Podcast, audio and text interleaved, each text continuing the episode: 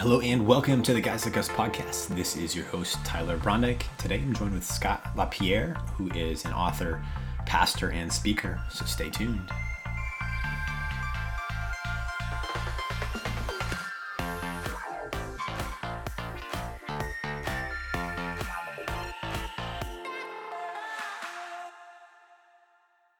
Welcome back, everyone, to the Guys Like Us podcast. This is your host, Tyler Brondike. Thank you for tuning in to another episode. Welcome aboard for new listeners. You're in for a treat today. For longtime listeners, thanks for coming back. Um, excited to have you and to, to share some time together via podcast um, and wherever you're tuning in today. Um, stay tuned. Uh, have it, you know, have your ear close. Uh, chatting today with Scott LaPierre, um, and we talk and break down marriage. And so I would encourage listeners to look back into some earlier uh, other podcasts, um, a few other episodes, you know, going back, talk on relationships and dating, um, talk about marriage and the family.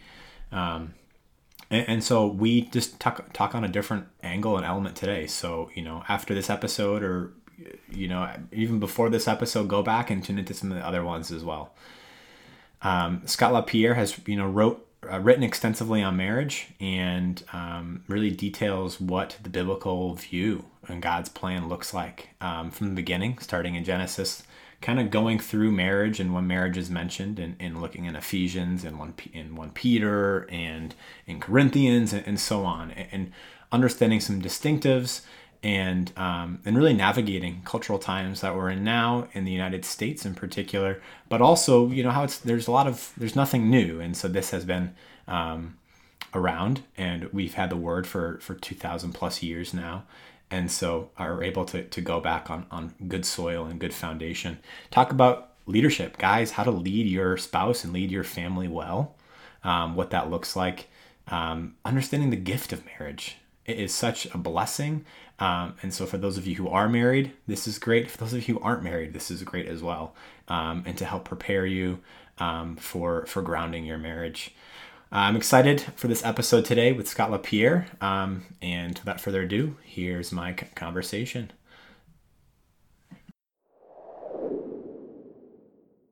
Scott, without further ado, thanks so much for for joining me and, and the guys like us podcast and uh, and team here.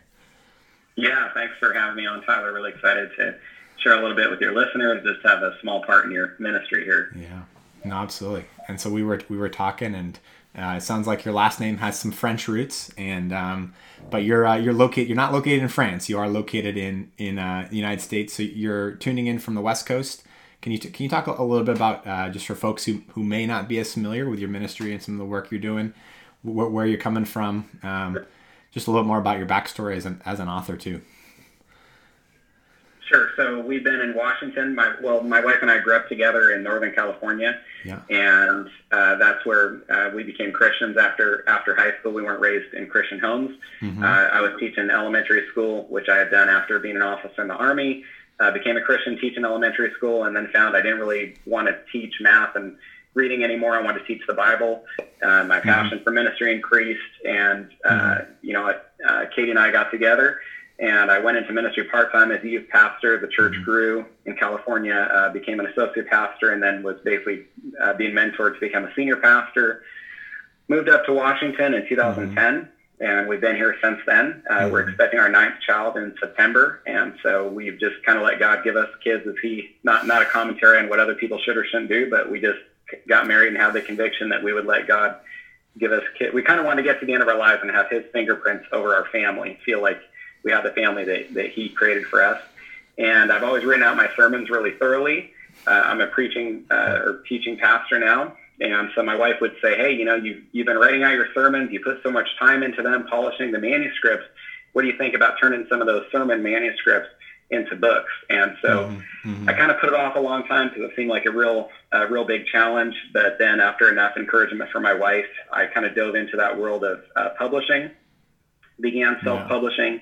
now traditional publishing. Not sure how much we'll talk about that yeah, yeah. in this interview, but I will say for any of your guys that are listening, probably, you know, pastors or just other guys that have that burden to publish a book.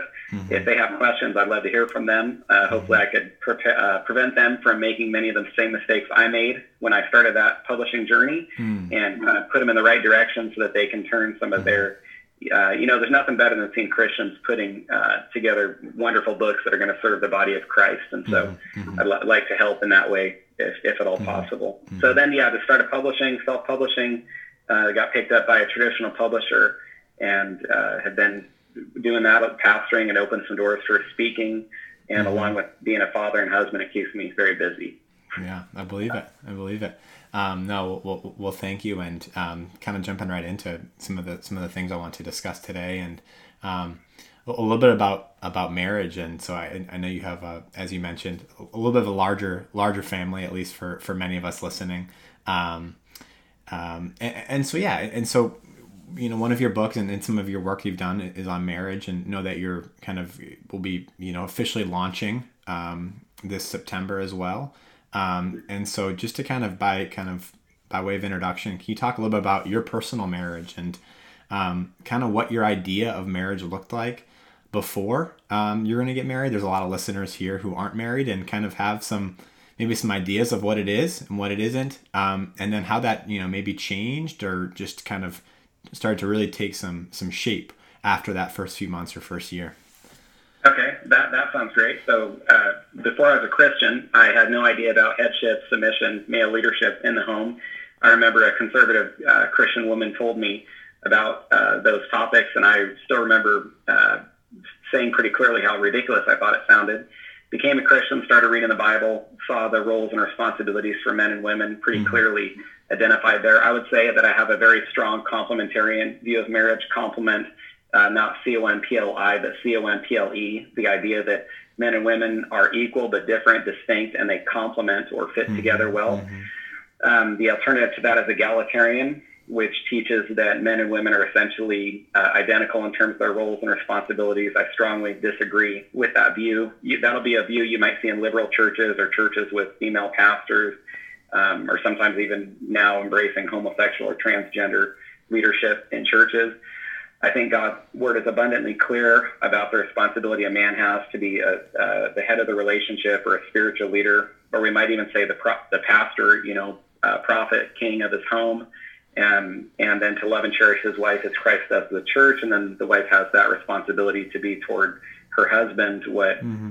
what the church is to be to Christ. For any single single guys out there, or I suppose it would apply equally for any ladies that are out there I would highly encourage developing, if you want to call it like a T chart, you know, of your essentials and, and non-essentials or your, your kind of your deal breakers and your preferences. If you don't go into marriage um, with those lists, you're going to be dominated or controlled by your feelings and emotions versus something objective. And if I just use myself as an example, I was convinced that God was calling me to ministry. So I knew that I, in that kind of deal breaker column, I needed a wife who thought that she would be a pastor's wife we felt convicted to homeschool, uh, or I felt convicted to homeschool, so that was another deal breaker for me. Mm-hmm. And then I, I also had the conviction that we would let God plan our family, as I kind of already mentioned. And so that's just three three mm-hmm. things right there, and it doesn't sound like a lot, but those three things, let's say, disqualified a lot of women, and really narrowed down the pool.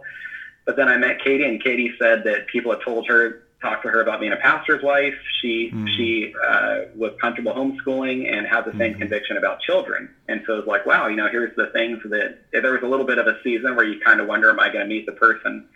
Uh, are my are my essentials too, you know, too strong or too too narrow?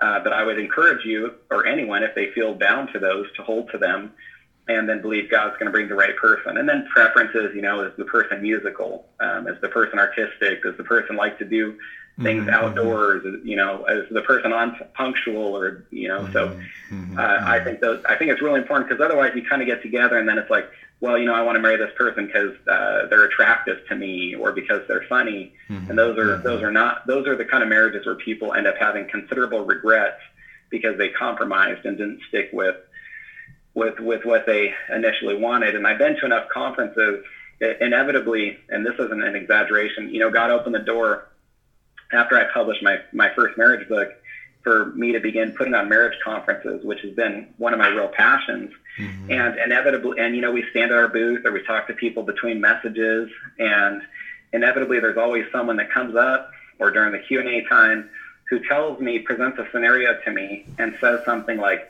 you know, this is what my spouse is like, and I, I don't want to sound harsh, but it's almost like they expect me to be able to fix something in a few minutes that that they see in their spouse and they say what am i supposed to do if my husband you know won't pray with me? Or what am i supposed to do if my wife disrespects me in front of people? I mean that's a you know kind of that idea of love and respect. Mm-hmm. women crave love men men crave respect. Mm-hmm. so i have a guy that says you know my wife my wife is so disrespectful. She mocks me criticizes me you know chops me off at the knees when i make decisions. Mm-hmm. and i can give i can give him some counsel. I can tell him what God's word says. But the fact is, if he married a woman who's disrespectful, uh, is is or a woman marries a man that's unspiritual, I'm not going to be able to say anything that's going to fix that for them overnight. The chances are that if that's who they marry, that's who they might be stuck with for the rest of their life. And I think one of the things I've learned is that there are a lot of marriages where hope uh, has been, you know, I know the Bible says hope doesn't disappoint, but it depends what our hope is in. And I've seen many people who are experiencing miserable marriages, and in a sense, they mention the word hope because they say, I hoped she would change. I hoped he would be different. Um, but most people have their best foot forward before they get married. And so you need to assume that what you're seeing prior to marriage is actually the very best. And they, there's going to be more flaws or let's say warts that become evident after you're married. Mm-hmm, and mm-hmm. so it's a very helpless feeling for me as a speaker or counselor when people are talking to me. And I, I recognize that there's probably not much I can do for their situation because this is who they married. If a woman marries a man who rarely prays, rarely reads the Bible, God can do something in his heart. Uh, you know, I think of First Samuel 10 when Saul gets anointed and it says that God changed Saul's heart like on the spot. You know, and God can do that with a man. But if a man's never been a spiritual leader and never prayed, the chances of her marrying him and then him becoming you know, a spiritual leader in the home is pretty unlikely. She mm-hmm. needs to mm-hmm. look for that prior to marriage. And if a woman, one of the things I tell mm-hmm. people to look at if the if a guy is looking at a wife, I say, how does she treat her father? Because the way that she treats her father, respects him, or recognizes his authority or headship in the home is a pretty good indication of how she's going to recognize your headship in the home. And Katie had a my wife had a real high regard for her father. It impressed me and she's basically shown the same toward me that she mm-hmm. showed mm-hmm. um, toward her father. So, yeah, that was kind of a long answer, I suppose, but. No, no, no. Well, thank you. And there's, I think there's a lot of different points in there. I would love to, to kind of unpack little by little. And I, I think one of them is, well, actually, I love how you talk about respect and and love and kind of some, some of the two needs that need to be met and how um to how how to grow those. And so I, I think first is kind of speaking into i know in the book you mentioned agape love which is different than other types of love that are mentioned looking kind of at the the greek word agape compared to maybe philo or other other love. So can can you talk about the importance of i think starting there and then one it sounds like when you're able to build up love there's also an element and correct me if, if you see it differently if you can build up that agape love then in, there, there will also be an, an increase of trust and an increase of respect as well Mm-hmm. So yeah, you made you made a good point, though. I think people, uh, you know, many people might be familiar with this. One of the weaknesses of the English language is we have one word for love. So I say I love popcorn, or I love wrestling, or you would say you love soccer, and then we use that same word for I love my wife. You know, uh, and even within the family, I love my children differently than I love my than I love my wife. So mm-hmm. mm-hmm. the love I have for my children um, a familial love. There, there's storge, which refers to the natural familial love. Phileo, you mentioned, uh, brotherly love or affection. The city of Philadelphia, brotherly love. Ah. And then there's agape, which is that sacrificial, unconditional love that a husband is commanded to have for his wife. And so what that means is it's a love that loves even when it's not reciprocated. And so a husband is to, so I guess we back up just a minute. An important distinction is the world as it as is the case with many worldly things, presents something that is contradictory to the Bible. So the world presents love as kind of a choice, uh, something, or it presents it as a feeling or emotion. Actually, the opposite of what I said. The world presents love as as an emotion or feeling that kind of comes and goes. You know, you're shot by Cupid's arrow, you fall in love, and then you can fall out of love. But the fact that God's word commands us to love, even love our enemies. You don't feel affection toward your enemy. God mm-hmm. commands us to love our enemies because it's a choice. It's something mm-hmm. we can do. We can be kind to people who have been cruel to us. Well, if we apply this to marriage, and a husband says to me, you know, I don't, I don't feel like I love my wife. I would say, well, you don't have to feel like you love your wife. This is who you chose to spend your life with, and God. And it, I might sound a little insensitive, but this is who God has commanded you to love, regardless of how you feel. It is not conditional. It doesn't say, husbands love your wives if. Similarly, Ephesians 5:33 doesn't say, wives respect your husbands if, or submit to your husband if. Now there are some qualifications on submission. Obviously, we're not going to submit to abuse. We're not going to submit to sin.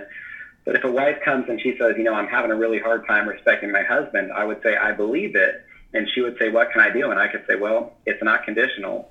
God expects you expects you to respect your husband mm-hmm. just as he expects your husband to to love you. And so if you understand what agape is, it's very contrary to what the to what the world um, to how the world right. views love. So it's not really possible, biblically speaking, for a husband to say, I'm no longer in love with my wife or I've fallen out of love with my wife because love is, is uh, absolutely a choice. That, you know, First Corinthians 13, the love chapter, people, if you had a worldly view of love, you'd almost expect it to be filled with many adjectives or feeling words. You know, like love is that feeling when you, you have your heart goes a flutter, this and that, but it's actually a bunch of verbs in, hmm. in 1 Corinthians 13 because it's actions. It's what we choose to do for someone.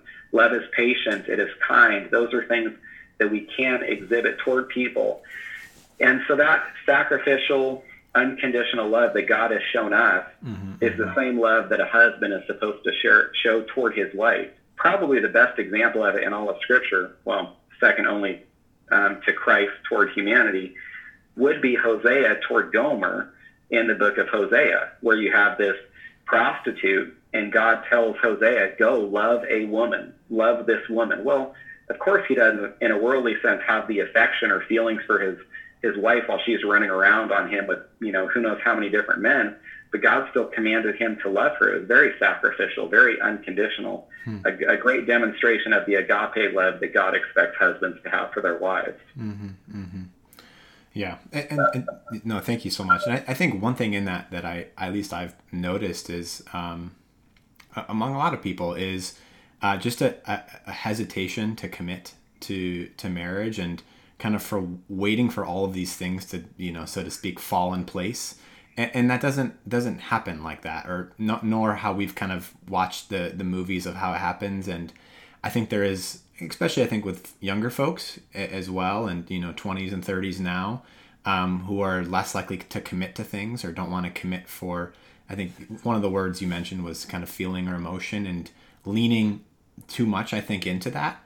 And um, as you said, like mar- marriage is a, is really an ordained covenant between between uh, male and woman.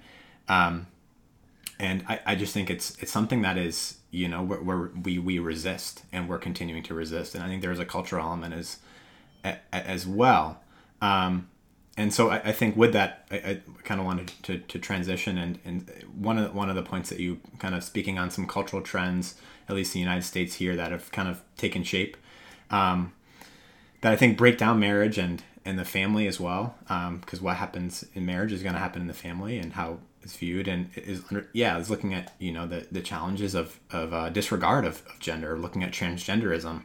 Um, mm-hmm looking at you know homosexuality, looking at radical feminism, and, and some of the things that you've I know you've you know have identified, and um, obviously a lot of you know top, hot topics now, but they're not they're not new or they're not kind of they're not you know revolutionary for for for the for ancient times and, and looking at the at the Bible as well. So can you kind of talk a little bit through?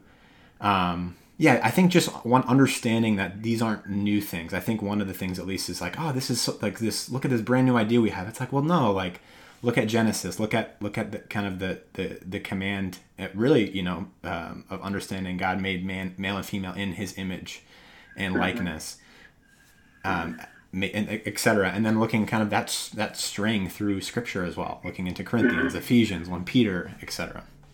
Yeah. So you're making a good point. Um, God looked at man. He created, you know, at the end of each day, it's like he creates this. It was good. It was good. It was good. It was good. And then the first time he says something isn't good, it's man being alone. You know, he looks and sees hmm. man. He says it's not good for man to be alone. I will, I will create him a helper suitable or comparable for him. Uh, it's an interesting observation from God, considering sin had not been introduced into the world yet. We tend to think that uh, nothing was not good until the fall, right? We tend to think everything was good until the fall, but it was actually not good for man to be alone prior to the fall, which shows that it's God's natural plan for man to, to get married. Um, you were kind of talking earlier about yeah. people getting married much later, and I actually think that's a little bit of a of a um, I don't know if I'd say diso- disobedient to God's word. That's probably too strong because I know there are some I know some wonderful godly people, especially young ladies, who want to get married and they're just waiting for a husband. I think guys uh, mature a little later than women do, but it's like I've talked to some other pastors and it's like an epidemic. All these godly young ladies without the husbands. But I would say if you're deliberately putting off marriage, I would ask you why.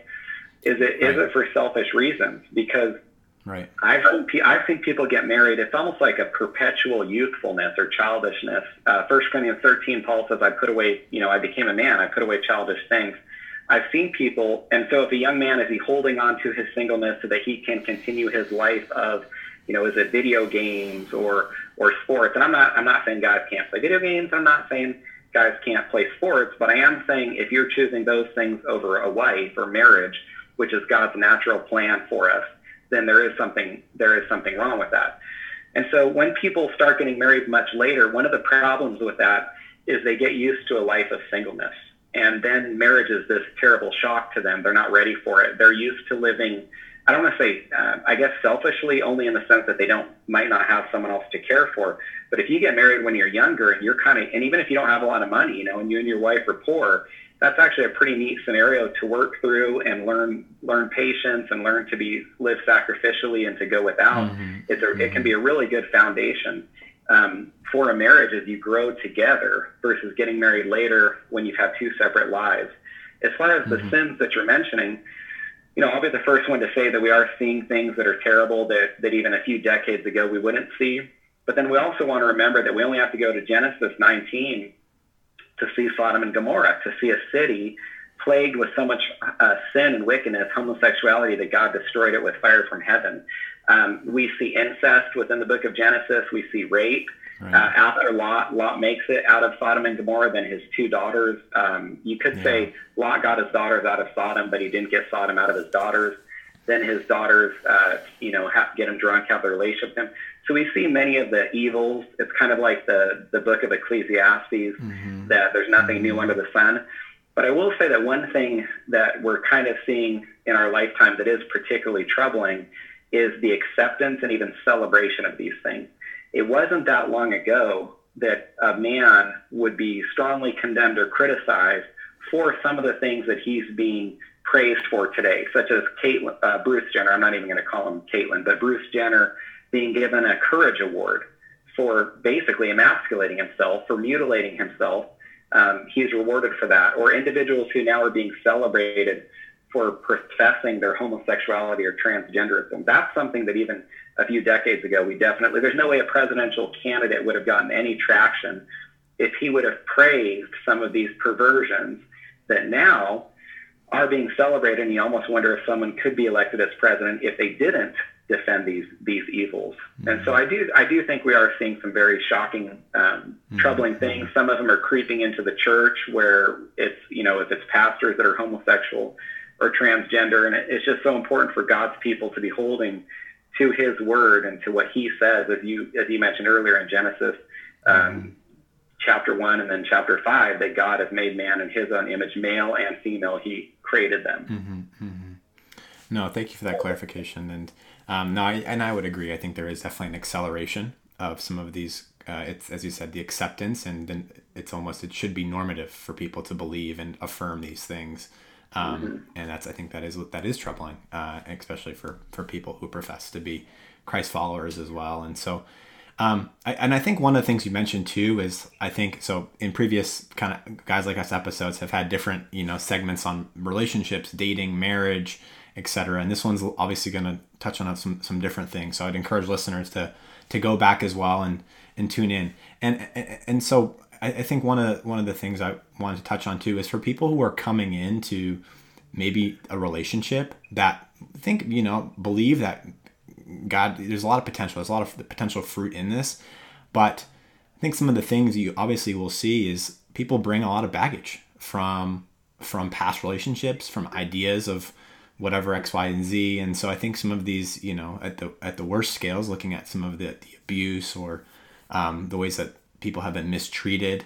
Um, do you have any kind of words of encouragement or just kind of counsel for um, trying to, yeah, I think to hold on to, to the gospel and, and to kind of mm-hmm. redeem some of these, restore some of these areas and yeah, like it doesn't have to be like this, you know? Mm-hmm. Yeah. Well, you, you actually kind of got to what I was going to point to as, as the solution toward the end of your question, where you talked that you mentioned the gospel. And so, according to the world, psychology, you're, you're going to have to work through these things for years. You're going to have to continue to discuss them. Uh, you're never really going to be rid of them. You might be able to grow somewhat, but my, my wife is a psychology major, and she said that even in that world, there's this acknowledgement, or whether it's the penal system, that people go to prison and they're never really changed. They don't become new people um, psychology doesn't really resolve this this issue of man's heart and and the problems with us. That's why we you know people get in. Uh, they struggle with these things throughout their lifetimes, but mm-hmm. we're, we're uh, to know Christ is to know that we can be a new creation and that the gospel can allow us to become a different person. And so, mm-hmm. for me personally, I wasn't raised in a Christian home. I became a Christian in my 20s, and I had engaged in an amount of, of, of sin, and I was able to see how my heart changed through the gospel. And so, right um, I was able to see some other people. My wife was saved later in life, and it's not to say that we we still have some of the same struggles we had, but we believe God has redeemed us from those things, and He's allowed me to be to be um, you know liberated from some some of the struggles that I thought I would I would that would plague me my whole life. Mm-hmm, mm-hmm. And so I would say it's not it's not an issue of us being confident in ourselves or in our effort or our ability to try hard enough to overcome you know kind of white knuckle it and work hard enough to have victory in these areas. It's really an issue of submission and and submitting our lives to Christ and saying, Lord, I want to be delivered from this, and I have faith that you can give me victory in these areas. And so for that, for that young man that has struggled with, with pornography, mm-hmm. it's not so much about him trying hard enough to, um, you know, overcome pornography. It's about him submitting it to Christ and saying, I despise yeah. what I'm doing. Kind of the end of Romans 7. I hate what I do. I don't want to do what I want to do you know, please deliver me from this, Lord. Right. And then to throw himself into, uh, you know, loving and cherishing his wife and being satisfied with her. Yeah. And a woman who comes in and, and to marriage and she's had some of these same struggles, she can do the same thing. She can submit this to Christ and she say, can say, I believe you can change me, change yeah. my heart.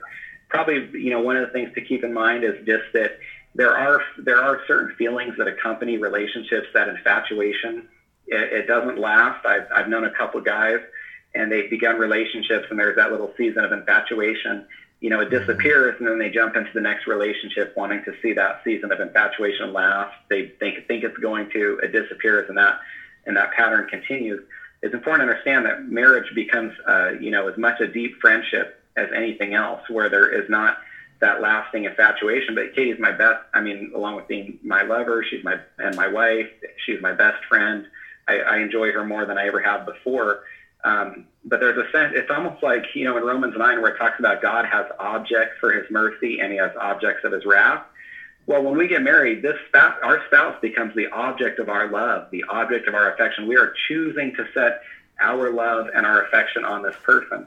And so if someone has previously struggled with certain things, whether it's, um, you know, pornography or lust, they need to choose to set their heart and their affection and their love uh, on this person that they're mm-hmm. that they're mm-hmm. marrying. A, a wife is going to choose to res- set her respect on her husband, somewhat independent of how he acts, because there is no there is no perfect husband, there is no perfect wife, there is no wife that always behaves in such a way it's easy to love her, and there's no husband that always behaves in such a way that it's always easy to respect him, um, and which is why it's important to obey these commands unconditionally, mm-hmm. uh, independent of the way that our our spouse is acting.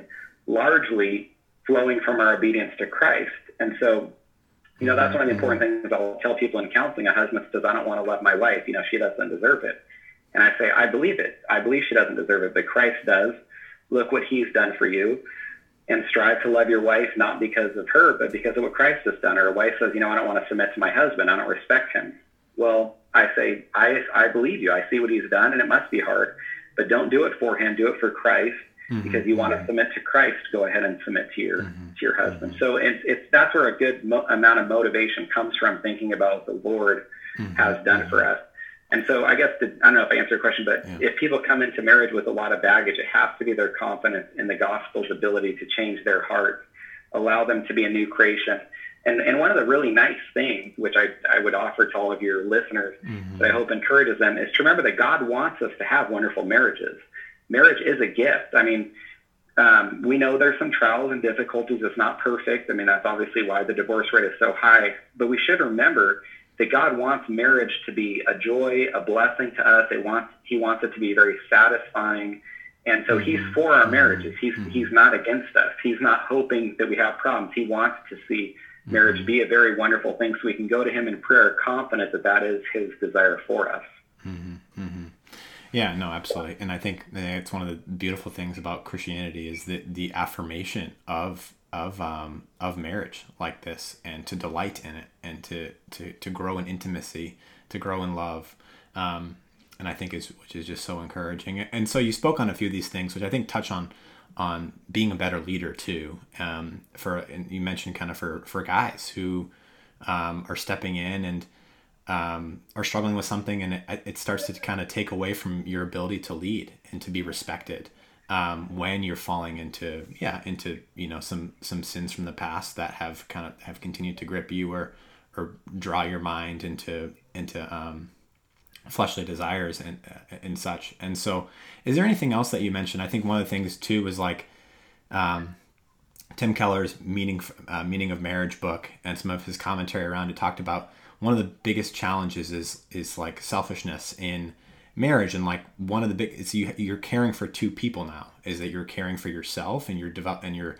leading yourself and now you're leading your spouse as well. And so that that responsibility um, i think some sometimes is not accepted or it's not there's just a, a lack of understanding of really how to to lead in a place of love and to lead in a place that's uh that you know can can make things go smooth as well mm-hmm. yeah you mentioned spiritual leadership, there's a, there's almost this part of me that wishes I could address the wives because I do think that wives play a large part in a husband's spiritual leadership. There are many men, you know, I'll tell a husband, I'll say, mm-hmm. hey, you need to pray with your wife, you need to read the word with her. You're the spiritual leader of the relationship, and a man will be honest and he'll say, you know, I'm afraid to do it. I'm afraid my wife's going to criticize me. I'm afraid she's going to argue with me. And I have seen some situations where I encouraged a husband to do these things with his wife and then he comes back to me and he says that his wife was critical of him. So if there are any wives tuning in, mm-hmm, I would mm-hmm. say, you know, your, your husband is probably not in my position. He's not a pastor being given 20, 30, 40 hours a week to study and read God's word and put sermons together. Even, even my own family, my, my Bible studies with my children and my wife are not, are not the same as my sermons on Sunday.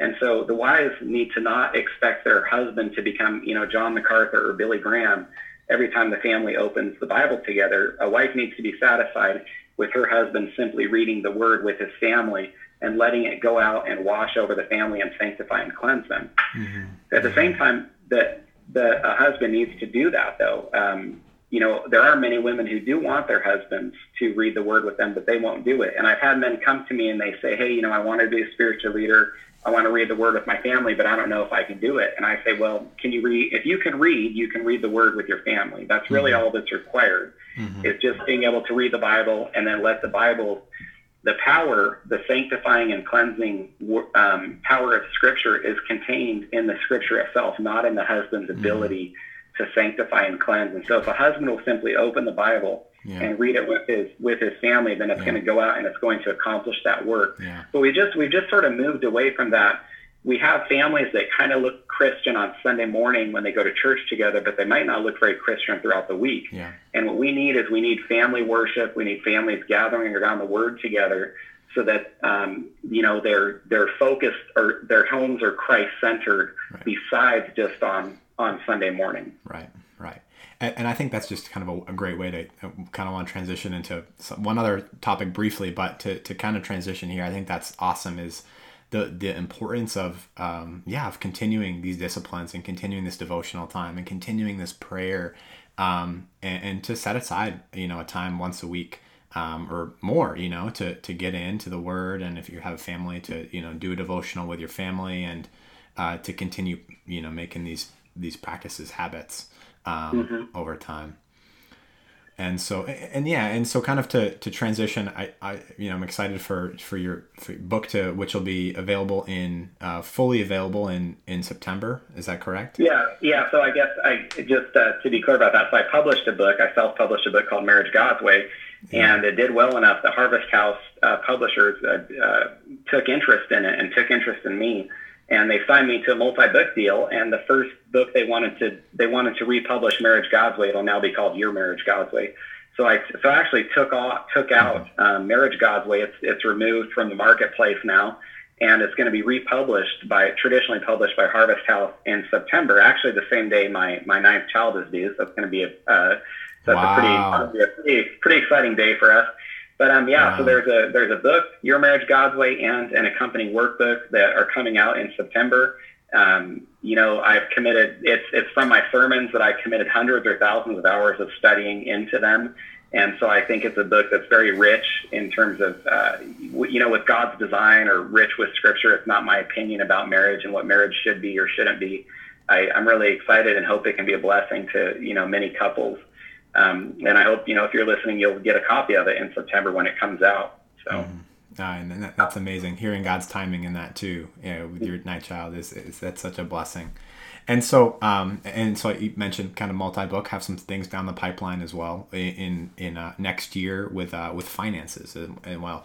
And just to kind of as a maybe as a primer to kind of leave us on a you know not a cliffhanger, but to kind of get us excited for what's next. Talk a little bit about some of the I think especially with that last year, we've had to make some kind of decisions of finances um, with what's what's happened in the past year and change now.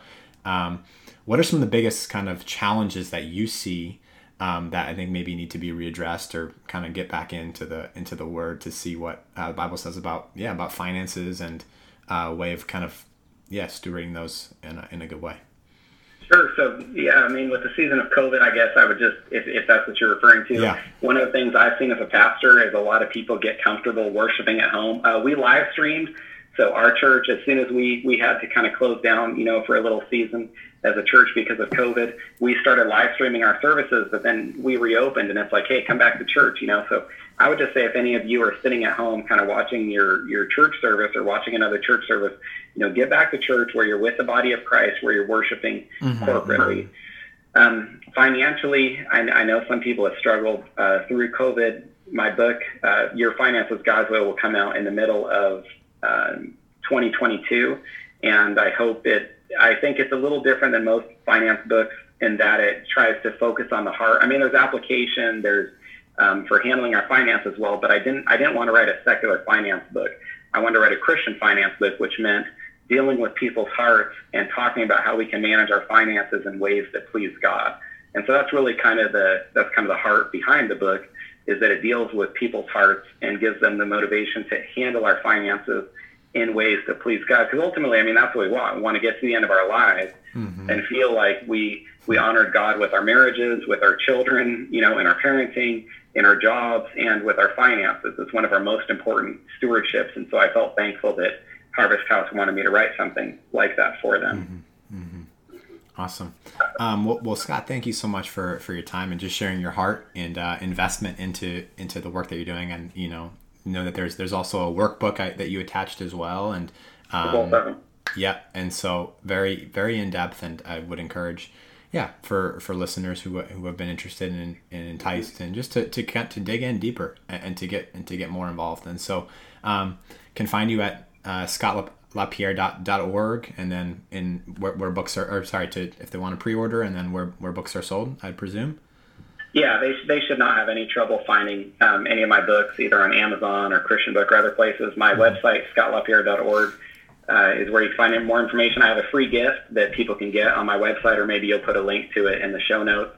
It's called. It's just a pretty short read: seven biblical insights for healthy, joyful, Christ-centered marriages. I'd love to give that away to people for free and it's got some discussion questions. I hope it can be a blessing. You can get that you know, from my website, or uh, maybe there will be a link in the show notes. Great. But yeah, my website is the best way to, to kind of follow my ministry. If I could, you know, pray for any of the listeners in any ways or answer questions, you know, I hope that they'll go ahead and reach out through the contact page on my site. And yeah, thanks for having yeah. me, Tyler. I appreciate you and your ministry and uh, to guys and letting us share. So thanks for all you're doing and for having me on your show. Uh, no, it was, it was, it was my pleasure. Thanks a lot, Scott. Um, excited for what's to come. Thank you. Yeah, God bless.